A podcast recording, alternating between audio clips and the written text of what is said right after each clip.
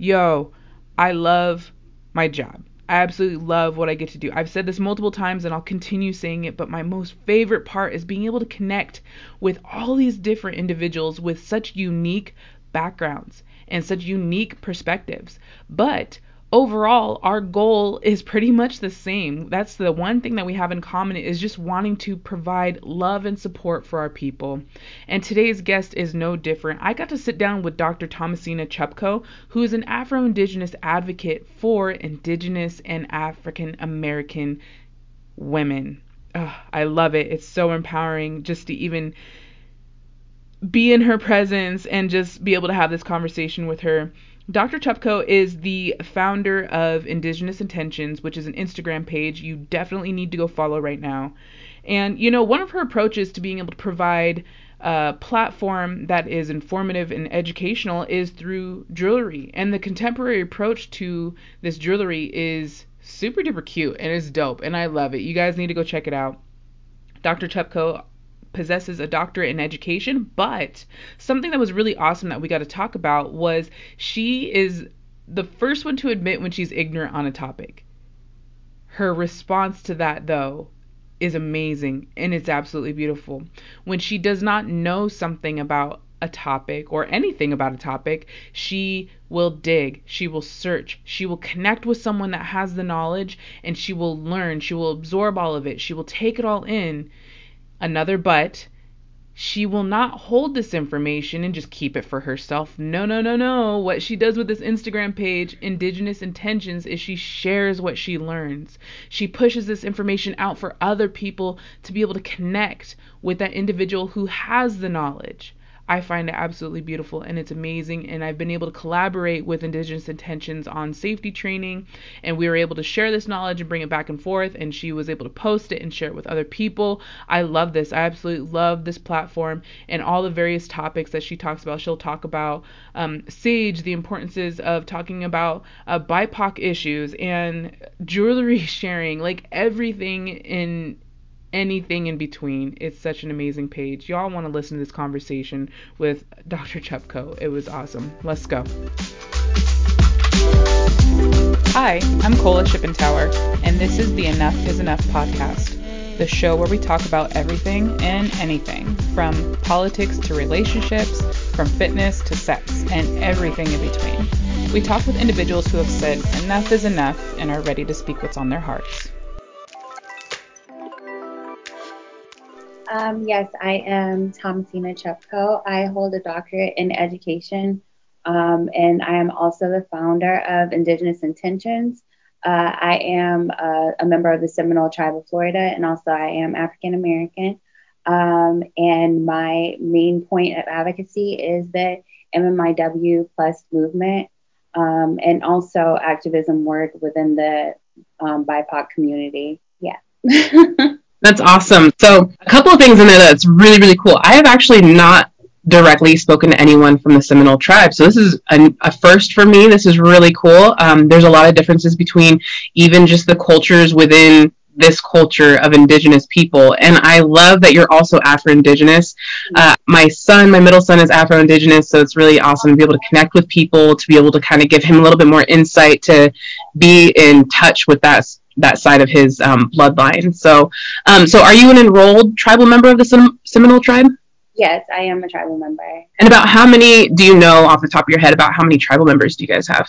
Um, we're a fairly small tribe. Uh, we have about 4,000 tribal members. Yeah, we're one of the smaller tribes uh, as of right now because of the enrollment process, I believe. But I know that there's so many uh, larger tribes like the Lakotas. I think theirs is like, um, I don't even I don't know. I know that they're a fairly large tribe, so I know that we're one of the smaller ones. Yeah, it's really interesting nowadays because I don't know if it's the same for your guys' tribe, but for the Umatilla tribe, our blood quantum has to be a quarter of any any tribe um, in order to enroll here. And I want to say our count is up to like 3,500 enrolled tribal members right now um, that that are alive. Um, so I this got brought into perspective for me because of uh, buffalo hunting. We have a lot of other tribes that we are working alongside, and I was talking to some of the Blackfeet tribal members, and they're up to like seventy thousand because they dropped their blood quantum down to I think it's like one eight.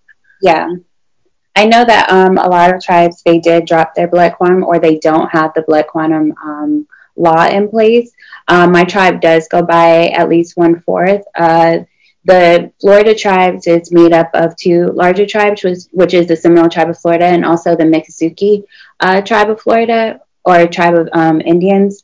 Um, and so um, essentially, Seminole and Miccosukee are of the same people, but there are just some political differences back um, in like the 50s, the 40s and 50s, to where we had to branch off from one another. Um, and so, yeah, um, I'm enrolled Seminole, even though I have family that's also Miccosukee. That's really interesting. That I don't think a lot of people understand the differences between the federally recognized tribes. So, on paper, we're recognized as just the Umatilla tribe, but most people don't understand that there's actually three tribes within ours, which is Cayuse, Umatilla, and Walla Walla. So it's like three different peoples. If you really got down to the knit and grit of it, there's a lot of differences in, especially in the language. But we were all so close that we just got combined into one federally recognized tribes. So a lot of uh, non-indigenous people don't understand all of, like the ins and outs. And one of our past guests, uh, Che Jim, is actually Dene, and he was explaining me to like all the branches and clans, and it's just really interesting to me to hear about other tribes. Mm-hmm. Now. The enrollment process is something I definitely want to touch on with you, but that'll be just a little bit later. You had mentioned uh, you have a doctorate. Yes, in educational leadership and organizational leadership. Oh wow! So what brought about wanting to pursue that that field? Um, really, for uh, it's always been a big goal of me of mine to uh, give back to my tribe um, because I did uh, maintain a scholarship from my people. So I always wanted to go back and you know work and uh, contribute to uh, the Seminole Tribe of Florida. Um, so initially, um, I've always been a big advocate for education, and um, my grandma, my grandmother always instilled that in me. And so um, I was just like, I love to to teach others. I love to educate others, even um, when I'm not trying to. It's just something that comes naturally. Even though my um, my minor is not in education. I'm more from a healthcare background or alternative medicine background. Um, and so that all kind of combined into one uh, with the medical side and wanting to, to educate people. And that translated into um, higher education for me. That's really awesome. And I am definitely an advocate for people pursuing their education. I mean, I grew up with my dad telling me every single day when I was leaving for school is knowledge is power. And so education is really huge. And I know something right now that's a little controversial for some people. And, you know, it might not be new, but it's kind of coming to surface a little more. I was actually working with a college group uh, last week in regards to advocacy. And one of the girls was talking about the lateral violence between um, your own people, we have some elders that are of the opinion of um, why are going to colonize this way? You're gonna, you're learning the white man's way. So, uh, what are, what are your thoughts on that? Um, I think it's important to have both. It's whatever you decide to do um, and whatever it is that you gravitate towards because I really admire people who stay traditional and who know the traditional ways and they educate in that way. In a sense, we're all um, educators at some point in our life. So um, I really admired that. But I think a combination of both is really what keeps you grounded um, within this type of world. Um, I will put so uh, I think a combination of both is great, but um, I I don't really like um, leaning too too much towards the scholarly side because I know the educational system too much and how it operates. So I try to stay somewhat um, more traditional or in the middle using both. And I feel like that really helps me and is beneficial for me. Yeah, I absolutely agree. I think everyone's journey with their education or advocacy work is going to be very individualistic. Mm-hmm. It's going to come down to uh, like your own mindset, your own heart set on what you're wanting to pursue. You know, I think a lot of us have faced that when we left for school, like going off to college, and we're being told like you're learning the white man's way, you're being modernized. But on the other hand, in almost the same breath, people are like the only way our people are going to survive and stay preserved is modernizing and learning um, like textbook uh, knowledge. So definitely, I think you're right. Like I, I absolutely agree. Is it's going to be um, people's own thought on their own journey. So uh, I want to get into because you're talking about like the education information piece, which is really how we were able to be, become connected. And you know, like it's 2021, everything is social media. Like everywhere you turn, everyone's carrying a phone. Nobody's like really looking up anymore at anyone. Everything is virtual, which I find really awesome. The pandemic was a blessing for me. I'm able to connect with people like this yeah. or teach classes virtually, which has been really awesome for me. Right. But what I really want to talk to you about is your Instagram page called Indigenous Intentions, which is so amazing. And I just want to hear, like, how did this Instagram page start? Uh, it's been quite a journey. Um, it initially started because um, I'm a part of the Indigenous Peoples Movement. And so when that whole organization and coalition started, um, being one of the first one to be involved in that, we needed um, funds to help, you know, um, fund that that initiative. And so um, me and a few of the people in the coalition were like, okay, what are some ways that we would be able to to make some things uh, free for our people, but also generate um, income for the organization. And so I made my first pair of charity cuff bracelets um, for uh, the Indigenous people movement. And from then on, it just kind of, you know, caught on with the educational piece and just connecting with people of different Indigenous backgrounds, just simply from that one group and working with that group. And so it just hope, opened up a, a different world to me because I know a lot of us who grew up around res or on res, we can have a very, um, we just know our family, our people, and we don't really know uh, much about different natives or different tribes. And so it was a learning experience for me. I w- I, I won't say I was closed minded because of the organization that I did work for, um, the NLC. It helped me to train and help other tribal organizations and tribal um, nations through uh, like trainings and teaching. And so that just kind of opened up a world of learning about different Indigenous people in that sense, in the educational sense.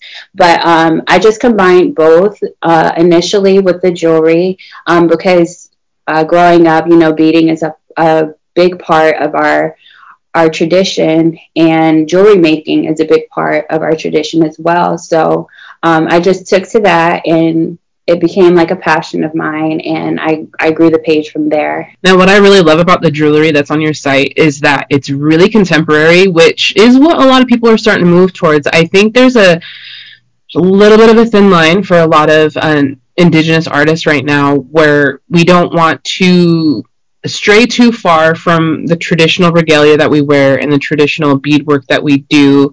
But a lot of people are wanting to expand their creativity and express themselves in different ways. And so they have this like contemporary art, which I'm seeing quite a bit on your page. Like, I love it. I think it's absolutely cute. And the gold and just the wording and everything that you have on that page. And it's super, super cute and adorable. I, I know that everyone needs to go and check this out on your page. Um, but how are how are you feeling about this shift with uh, Native American artists that are kind of bringing more of like the cultural feel to their to their craft now? Um, I think it's actually quite expansive. I know, um, speaking for myself in Indigenous Intentions, I started off with uh, the gold cuff bracelets, but I really didn't know how to uh, design like golds or anything like that. I'm used to to beadwork. So my collection after that was beadwork. But I know that I could only make like a small quantity of that and not everyone will have a chance to buy that. And so I wanted to make it like a um a, like a more affordable alternative but still keeping true to what tradition is. And so I I love that it's going into that contemporary route because it's it's trendy and but not too trendy. Like it'll get more people involved in um, what Indigenous people have to offer, but also is not appropriating the culture. So that's why I like the idea of the charity um, braided bracelets. That way, people who are non-Indigenous can contribute to the Indigenous. Um, you know, uh, culture and world, and actually have a giving back effort to in investing in the indigenous culture as well. So in the community. You know, you brought up a point that I did want to touch on, which is cultural appropriation. How do you feel about non Indigenous people taking up beadwork or any other type of craft from our Indigenous community? Um, I'm I'm honestly not a big fan of it. I understand like the appreciation of um, our beadwork and everything, but it's a craft and I understand people do want to learn how to do it, but also it's a respect thing. So I'm not really that big of a fan of non-indigenous people actually doing the beadwork. And if you do do beadwork, try not to make it like the indigenous style of beading, if that makes sense. So if that's like your design, your craft or whatever, um, I think that that's totally fine, but completely like mimicking the indigenous or native or even African beadwork, um, I, I'm not really, you know, that big of a fan of it. You know what's really interesting is I'm I'm a little partial on it, yeah. and I I say it from from two different perspectives. One being the cultural appropriation has to stop. Like we're we're behind this whole like getting rid of the mascots, that sort of thing. And then also like these girls need to stop wearing bikinis with war bonnets, like, and they really don't understand where war bonnets come from. And then I'm also seeing um, just a lot of like non-indigenous people that are trying to take up beadwork or making regalia for their own personal gain and profit. I definitely do not like that. But in the same breath, um, not even in the same breath. I think it's pretty it's pretty different. Um, I'm adopted, and my dad is actually biologically my great uncle mm-hmm. and is super ingrained in their culture. He is very traditional, does all the the different things that our tribe does. He's been around for like a really long time, and he's just really knowledgeable about this stuff. He did. Um, he was on the powwow trail for a long time. He really uh, attends our longhouse and participates quite a bit. A lot of people, when they have questions, they'll go to him. Um, and so my mom is actually white. So it's really interesting. After they had gotten married, he really brought her in and welcome, welcomed her into the culture, and as did a lot of people. But keep in mind, our reservation is only four miles away from the nearest town, which is where she is from. So oftentimes people will combine Pendleton with the reservation, and it kind of just really intermingles. But they were coming up at a time where interracial couples is like a hard thing. Like we're talking about the 60s and 70s, where seeing a Native American man with a white woman was really, really hard for people to accept. Yeah. But he was very strong and stood his ground and loved his woman and brought her into our culture. And she was very close with a lot of my grandmothers that are in the Longhouse and my aunts that were uh, doing all the traditional teachings and things like that. So they really took her under their wing. Now it's gotten to a point where she's been doing like making wing dresses, doing beadwork, and doing all these sorts of things. She actually knows how to dress in full regalia, and she used to attend the Longhouse quite a bit. So we had a lot of people from the community that would come and ask her questions on what to wear. So it's kind of rare to see that. Um, so for me, I'm kind of like, oh, which way do we go with this? I think there's this this understanding that non-indigenous people need to have. It's it's so weird. It's like don't just don't just try to come in in here and say like I'm doing this and try to make your own gain off of it. But if you're being welcomed into it, I think that's that's something different. Yeah, I that's totally understandable. Like I understand like being a you know a mix within the indigenous community, and so I feel that it is okay if it's someone within your family who is non-native and they have that close tie to the community because they have a child who's native or a niece or a nephew whatever i think that that's totally fine but like you said just coming in and just taking it for a personal gain and you don't really understand the the tradition behind it or why we do certain things that's what i, I personally am not a big fan of yeah Absolutely. And I think it's funny. I, I always think of um you're familiar you've seen dances with wolves, right? Yeah. Yeah. And so it's like stands with a fist. Everybody has a stands with a fist in their tribe. Like there's always that one white person that's come in and they're part of the tribe regardless of what anyone else says. So so going back to your Instagram page, you have over 33,000 followers, which is actually really huge for a, a page like this. Did you think that it was going to go off like this? Um, I knew that there that I had a community and I knew that I had community support.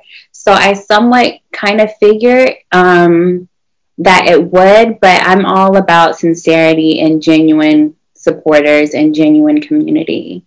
So um, I, I, believe in growing it in that way of being organic.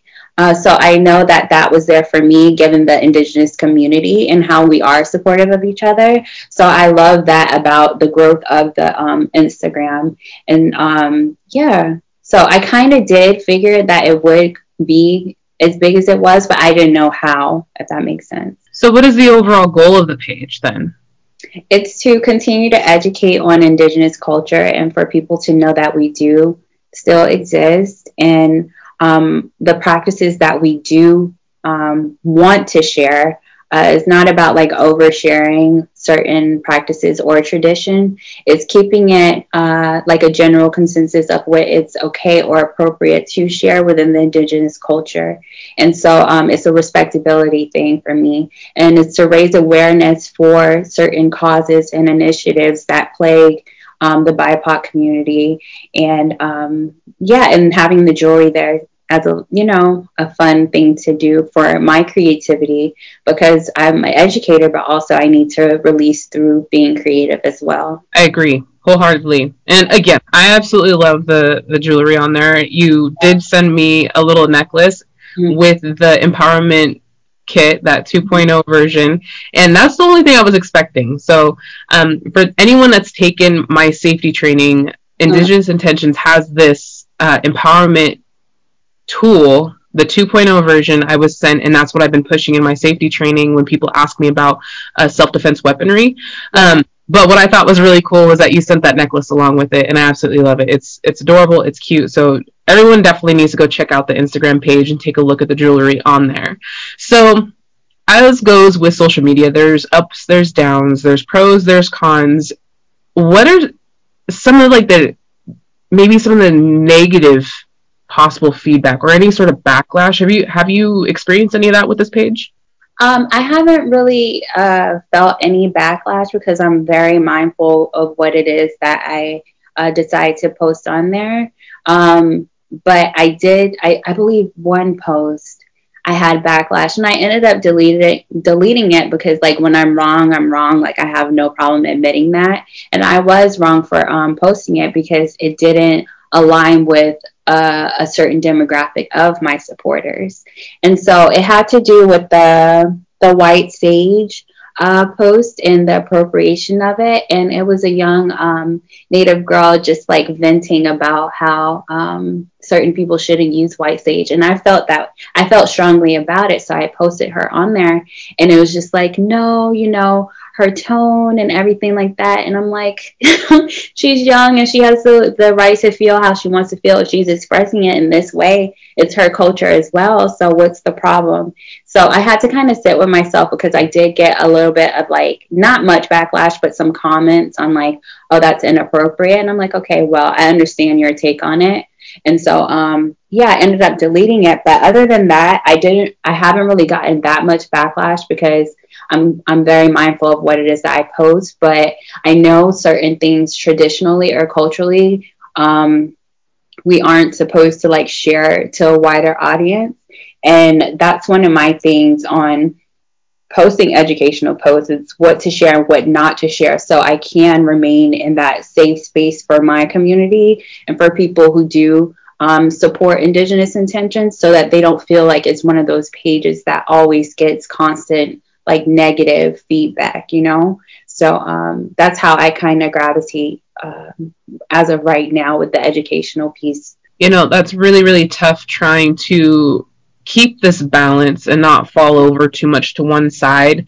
And, you know, I. I feel really blessed that I'm kind of just like I'm gonna post what I want to post and not have to worry yeah. about it. But I I can only imagine how difficult it must be trying to find just trying to keep most of your audience happy. And that's really interesting that you brought up that post and that um, there was a little bit of uh, negative feedback on that specific one because there's a lot of, I'm noticing it now more than in the past, is a lot more non indigenous people are starting to use more like sage. And I know locally for our tribe, we're very much behind encouraging people not to buy your sage. That's just not how we've done it. It's always been gifted, or you just ask someone if you need it, or you go out and you gather it yourself.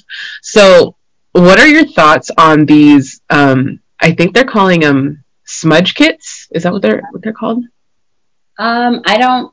Well, I don't particularly like smudge kits or anything that has to do with the mass production of our medicine for commercial use because we usually use it during ceremony or a sacred practice and that's what we call a closed practice. So some things are open and some things are closed. So it's just like that respect um, of wanting to share your medicine but that's an indi- individual thing as well. So if you do decide to share your medicine then that's on you. Um, there could be backlash from like your tribe or your elders, but it's very individual. And I know that there is like a, a fine line between the Native community on appropriation and what's not appropriation.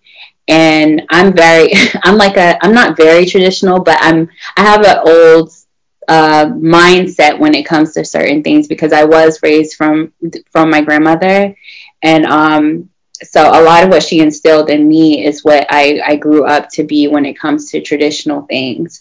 So I don't want to be too closed minded about it, but I'm not uh, I, I'm not an advocate for the smudge kits. I I think it is appropriative, and um, I think certain people should stop using it because it's endangered.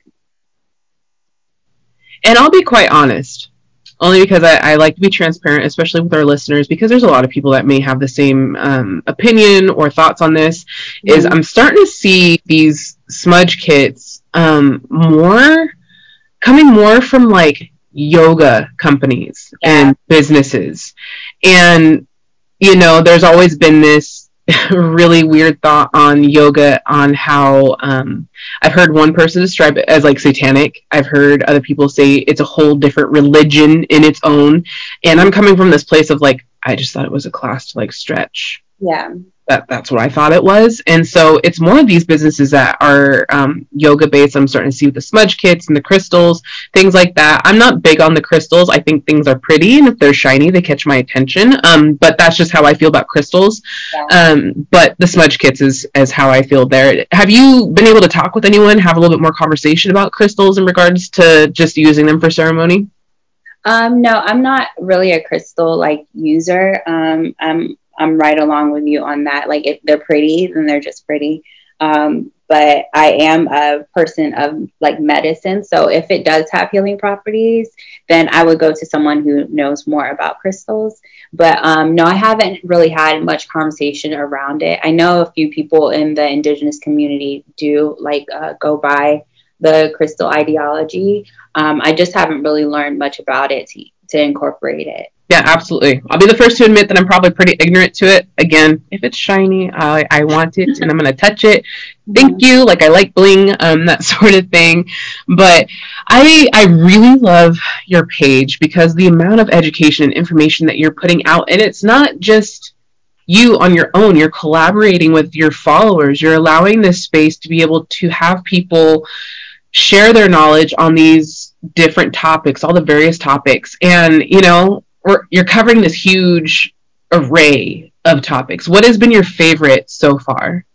Um, it's been the medicine, the herb uh, portion, because that's kind of like my my comfort zone of like knowing uh, what the medicine does, but I'm not above reaching out to someone of a different tribe and learning, like, hey, is this appropriate? Like, it, it, what else should be incorporated in this post to make it more likely for those who are in your tribe? Because that's not my medicine. So I try to get the the go ahead or the green light from other people where it is their medicine because I wouldn't expect everyone to know what sweet grass does, and that's more of my tribe's you know medicine particularly so um, that's what what I love is the collaboration because I know I don't know everything. Indigenous people come from many parts of the world, um, many different cultures, and even though we have a general idea of what each other does practice wise, we don't know everything about one another. And so that's my, that's very important to me is to collaborate with other people because I know I don't know everything. You know, like you're you're my people like we we I I love when someone is able to admit that they don't know everything. I mean, today we're there's a lot of people this upcoming generation that feels really entitled and they yeah. think that everything should just be handed to them and that they know everything. And it's really really tough. I think we've all gone through that phase a little bit, but I think nowadays it's really, really hard, especially with social media. As soon as you post something, if someone doesn't like it, it means they're wrong, you're right, that sort of thing. So it's just really humbling. And I love being able to connect with people that are willing to sit there and say, I do not know. So teach me. Like, yeah. can you? And yeah. be willing to ask the questions. So it's really awesome. And that's what I love about your page is because it, it really is educational because I'm very ignorant to other tribes and their ways and just being able to do work like this and cultivating these connections and being able to sit down and read something. If I'm going to be on my phone, it might as well be something worthwhile and your posts are always really really just full and packed with information of things that I've never known before and that's what I I particularly love about it it's like our collaboration as well. I know that I don't know much about like self defense or you know safety in that aspect, so it's I love to reach out to people like you who know way more than I do when it comes to those those types of trainings because I would be a fool to try to train someone in something that I don't really know much about. Like I can gain the educational part, but it's that practical part as well that's very important. So yeah. yeah, and that collaboration was actually really fun. And for anyone else that's like, I really want to talk about this more, share more information, it's it's not a painful pro- like process with you. It was very just like here's the information, and you pretty much took the information, learned from it, and packaged it up in this pretty pretty bow and put it on your Instagram page and it looked so amazing. I was like, "Oh, I wish I could post like that. Like I wish my stuff looked like that." It looks really really pretty and just, you know, appealing to the eye. People want to want to get into stuff that's going to keep them really engaged with it. So, that's the fun part about your Instagram page. So, we touched on this a little bit earlier when we first started talking and it's a it's a pretty heavy topic for some people. Um, but there's this this this lateral violence between our people mm-hmm. and you you have a, an, a really interesting perspective and one that I would really love to hear more from is being Afro Indigenous. Mm-hmm. Can you touch on just what lateral violence right now is looking like in today's day and age? Um, from my personal like perspective, like growing up being um, black and native, I know I experienced certain lateral violence within my community, um, like being darker skinned and, you know, um, just traditionally what you're allowed to learn and what you're not allowed to learn. Like it's this whole, um, you know, it's it's custom and it's um, protocol within tribes, and so that's that was one of my things like just growing up. As an adult it doesn't occur as much because when you gain that sense of uh, self-esteem and um, identity you kind of sit with that now and become more confident in who it is that you are. And so um, gaining that confidence and being a person who is mixed race um, that's very, very important to identity. And that's what helped me within social media because had I not experienced that in my personal life or uh, throughout Indian country in general, I probably wouldn't be strong enough to do mo- uh, most of the stuff that I do online. And so that was a learning process for me. And that puts me in a position to kind of help other people who are um, mixed indigenous. And so giving them that safe space and that platform to speak about how they identify. Because one of the things that does bother me is people telling you how to identify. And it's like, no, you don't know what I went through or my struggles, so you cannot tell me how to identify. And Melanin uh, Muskogee did a really pretty post today about Afro Indigenous, Black and Natives, Black Indian. Like, we're it's it's what you choose to identify. Like, yeah, it may be seen all all the same, but if I don't identify as Black Indian, then don't say, oh, that's what you are, you know? And so, um, yeah, I, I feel like that's a part of the lateral violence is when people tell you your identity, especially on social media. And um, yeah, dealing with that. It goes back to the old saying of like, don't label me, sort of yeah. thing. And don't judge a book by its cover. Mm-hmm because a lot of times I've had people approach me and they'll start speaking to me in Spanish. I'm like, I don't speak right. Spanish, and for most people, it's like, well, you you look like you could. Okay. Mm-hmm. Uh, you look like you could. it just it just doesn't make any sense, and it makes us all look really foolish. And you know, I think in the work that I've been doing just in the past year and being able to connect with people more virtually, I'm noticing that a lot more younger people, and I'm talking probably like the age span of like 18 to 25, they're really struggling with this lateral violence, and because that's your that's your prime age for trying to figure out who you are, even as a person, not just as a race or culturally. You're trying to figure out like life at that point, and you're going through all the weird struggles, the awkward phase.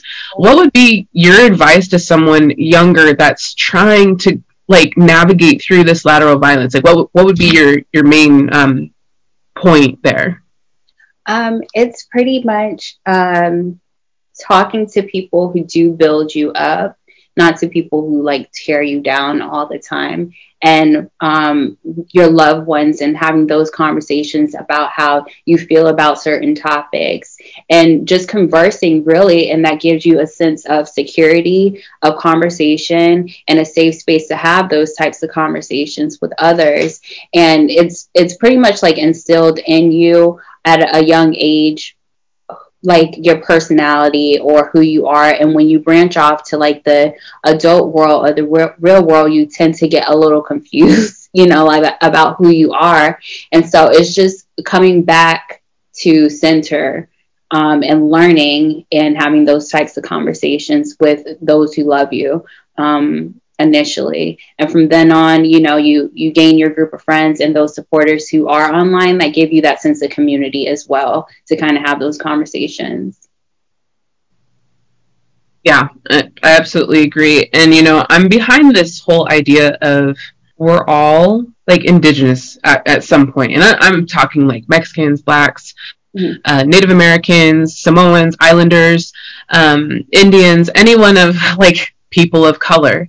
And we've already experienced so much oppression and negativity and all these horrible situations and circumstances and things like that. So why is it now in 2021 we're still pointing the finger and saying you're not Indian enough, you're not black enough, you're not this enough, you're not that enough. And even if we were to break it down to me and someone else from my tribe, they're going to tell me I'm not not native enough because I don't do enough in the longhouse or I don't participate. This enough or um, I don't powwow so I, I might not be native enough and that's I'm I'm behind the thought of like enough is enough like this shit has to stop because it's it's just hurting us more than anything and it's helping the ones that were wanting to assimilate our people mm-hmm. it's it's helping that yeah. it really is and so I think as one whole collective people, we're already facing a really big issue right now. And this came up really, really big last year. I mean, it's been going on for centuries. Like that's that's no secret, but it really came to light last year with the whole BLM movement.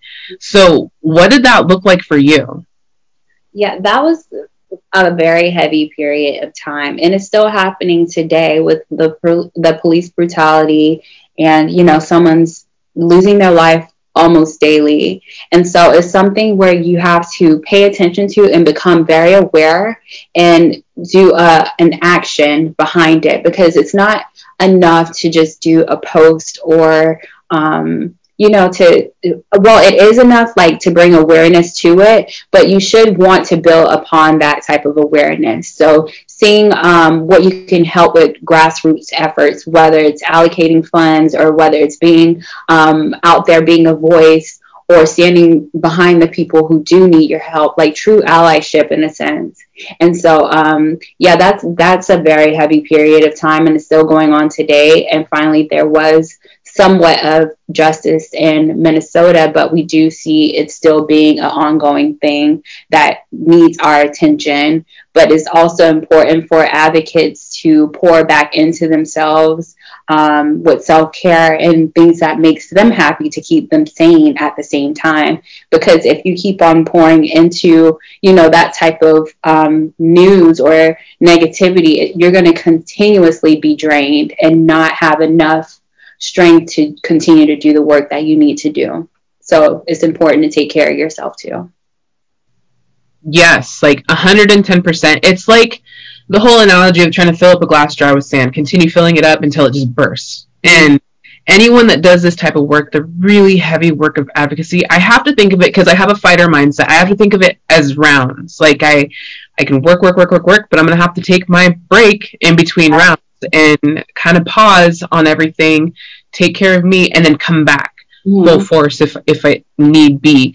And you know, like you said, there's there's moments in time where we're getting this um, a, a like a glimmer of hope where we're seeing where accountability is being put into place. It's not justice because we're still kind of like, right. This is still continuing to happen, and you know, there's some of us that are very much like we we love our military, we love our law enforcement when it's getting the job done, but when it's failing us, like how it how it has in the past, it really really hurts. Mm-hmm. And this is coming from a perspective of um, having a lot of family that's been in the military, I mean, as Native American people, we're fighters, we're warriors. So, of course, we're naturally going to gravitate towards the fight. If we need to continue fighting for our country and our people in that sort of sense, our people will continue to do so. But also, I'm coming from this perspective of like, fuck the police, I hate you to this shift where I did a lot of healing, a lot of work to now I want to pursue law enforcement because if there's issues with law enforcement, I want to be a part of the resolution and trying to figure out what needs to be done in order to make changes. And then also being married to law enforcement, it provides this other perspective of I need you to make it back home. I know you have a job. You got to protect our treaty rights. You're out there helping our people and serving our community. You're one of the good ones. I know you are. Otherwise, we wouldn't be having this conversation. Um, but just please let him come back home. And then on the other hand of having three boys, one of which is only 11 years old and almost bigger than me. And my worry is like, dang, what if he goes out for a jog and doesn't make it back home yeah. because of how he looks or the neighborhood he decides to go through? So it gets really scary. But you know, I I definitely am on the side of like continue praying, continue being optimistic that things are going to shift, things are going to change, and the right people are going to like Deb Haaland being in the office now is a huge ordeal. Like, so these shifts are being made, these changes are being made, and um, I'm just pretty, I'm feeling hopeful at yeah. this point. Yeah, it's important to remain like vigilant and patient because we know things. This is an ongoing um, problem, even for Indigenous people for centuries. So to think that everything is just going to have a turn of events within a, a year um, that probably won't happen or you know it's going to take a lot of time. And so for us to remain patient and actually do the work that we are able to do to make that difference within our community because it doesn't really have to be on a larger world scale. It could be in your own household your community you know starting small and kind of changing perspectives in that way that is a great change so um, yeah that's how i feel about it even though it's frustrating and we see what's happening it's just, you know, just remain patient and vigilant. And like you said, pray and just do the best that you can within this world, honestly. Yeah, and you know, it doesn't have to be these huge steps, like you said. It doesn't have to be something huge and monumental and pivotal. Like it, it, the the small things add up, and raising our children and leading our own lives with an open heart and open mind is huge when other people see those acts being done and just being so mindful of how we move in this world on our own individual journeys can be just it, it amounts to a whole lot. So I definitely don't want our listeners thinking that it has to be like these huge steps. It could be as simple as if you see a, a movement or a nonprofit doing work that you really are wanting to support and want to help in, it you can donate $10. That means a huge difference. That means something like a podcast. That can mean like donating towards a new microphone or being able to subscribe to specific software that's needed to be able to publish certain posts. I mean, it doesn't have to be huge. It doesn't have to be these um, like global scale movements. How we conduct ourselves day to day is really important. So, um, what are do you have any other side projects besides like I've I've really only seen your um, Instagram page, but do you have any other projects going on? Um, actually, this week is the action week for MMIW Plus, um, and I'm working with the NIWRC, the National Indigenous uh, Women Resource Center, um, to help with their action week and to become a sponsor in order to create those initiatives for different states or cities that want to start those grassroots initiatives. So that's been on my my mind for this week going into May because May 5th is the awareness day for MMIW plus. So um, that's the main project that I'm working on, and also I'm uh, working on some self defense, somewhat um, keychains um, to kind of help push that forward and to get proceeds, like more uh, funds within the MMIW movement. Um, so, yeah, that's what I'm working on right now. How exciting! Because I'm actually going to have Mallory from NIWRC yes. on the podcast. So, mm-hmm. yeah, I'm super excited to kind of hear the collaborations continue and these partnerships and the work going into MMIR and things like that. Because honestly, that's where my heart, that's where my passion is. So, being able to hear about other people continuing the work really excites me because I think we're we're making these steps towards resolving this epidemic for Native American and ind- Indigenous people, and it's it's huge, and it makes my heart happy to con- like hear about the continued work. So that's really exciting. And this has been amazing today. And you know, we covered some really heavy stuff, so I love to end every episode with some rapid fire questions. And I tell my guests, do your best to only give me like two, three word answers, no explanation. So, are you ready? Yeah. Okay. Current watch on Netflix. Oh, I don't have one right now. None right now? Okay. Let's see. Um, Starbucks, what's your order? I don't even drink coffee. I'm so boring. oh no. Okay. Uh, if you could eat one meal for a week straight, what's it going to be? Baked um, macaroni and cheese. That's not even a meal, but yeah. You know, it, it can be, you know, on its own. That's amazing. And if there was one group on Instagram that you could collaborate with, what group is that going to be? Ooh, probably the Illuminatives. The Illuminatives. I've seen that. Yeah. Actually, I, I do want to hear a little bit more about this because I don't know if our listeners have seen that. I, explain who that group is. Um, they're just a group of Native uh, people who do a lot of good work within the community, but as of recent, they did a great job of holding um, one of the Real Housewives of Atlanta members um, accountable for her cultural appropriation of a Halloween costume. And so um, I felt really strongly about that. And I'm so glad that they uh, were able to reach out to Bravo to somewhat have some a resolve. And I believe it was last night or the night before the Real Housewives of Atlanta reunion came on.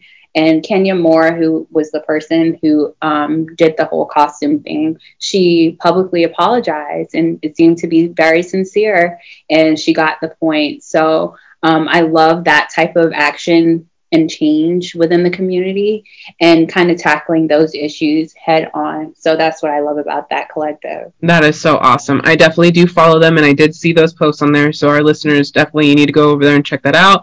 Definitely follow Indigenous Intentions. And here's my last rapid fire. Your go-to self-care, self-love. What is it? Oh, it's aerial yoga. What? Yeah. Oh my I god! It, like it relaxes me. If I can stretch in the morning, I do it. But it kind of like, you know, makes me relax when I'm anxious. That's so awesome. I love it. I've been wanting to try that.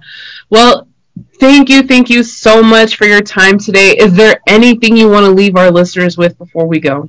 Um, no, just check me out on Instagram. Um, uh, at Indigenous Intentions. Be on the lookout for um, all the creative projects that we have and the collaborations that we have, and um, help us to bring awareness to the MMIR or the MMIW Plus movement um, coming up this week. Thank you for listening to the Enough is Enough podcast. If you would like more information on our host, guests, or podcast episodes, please visit us on Instagram at EIE541.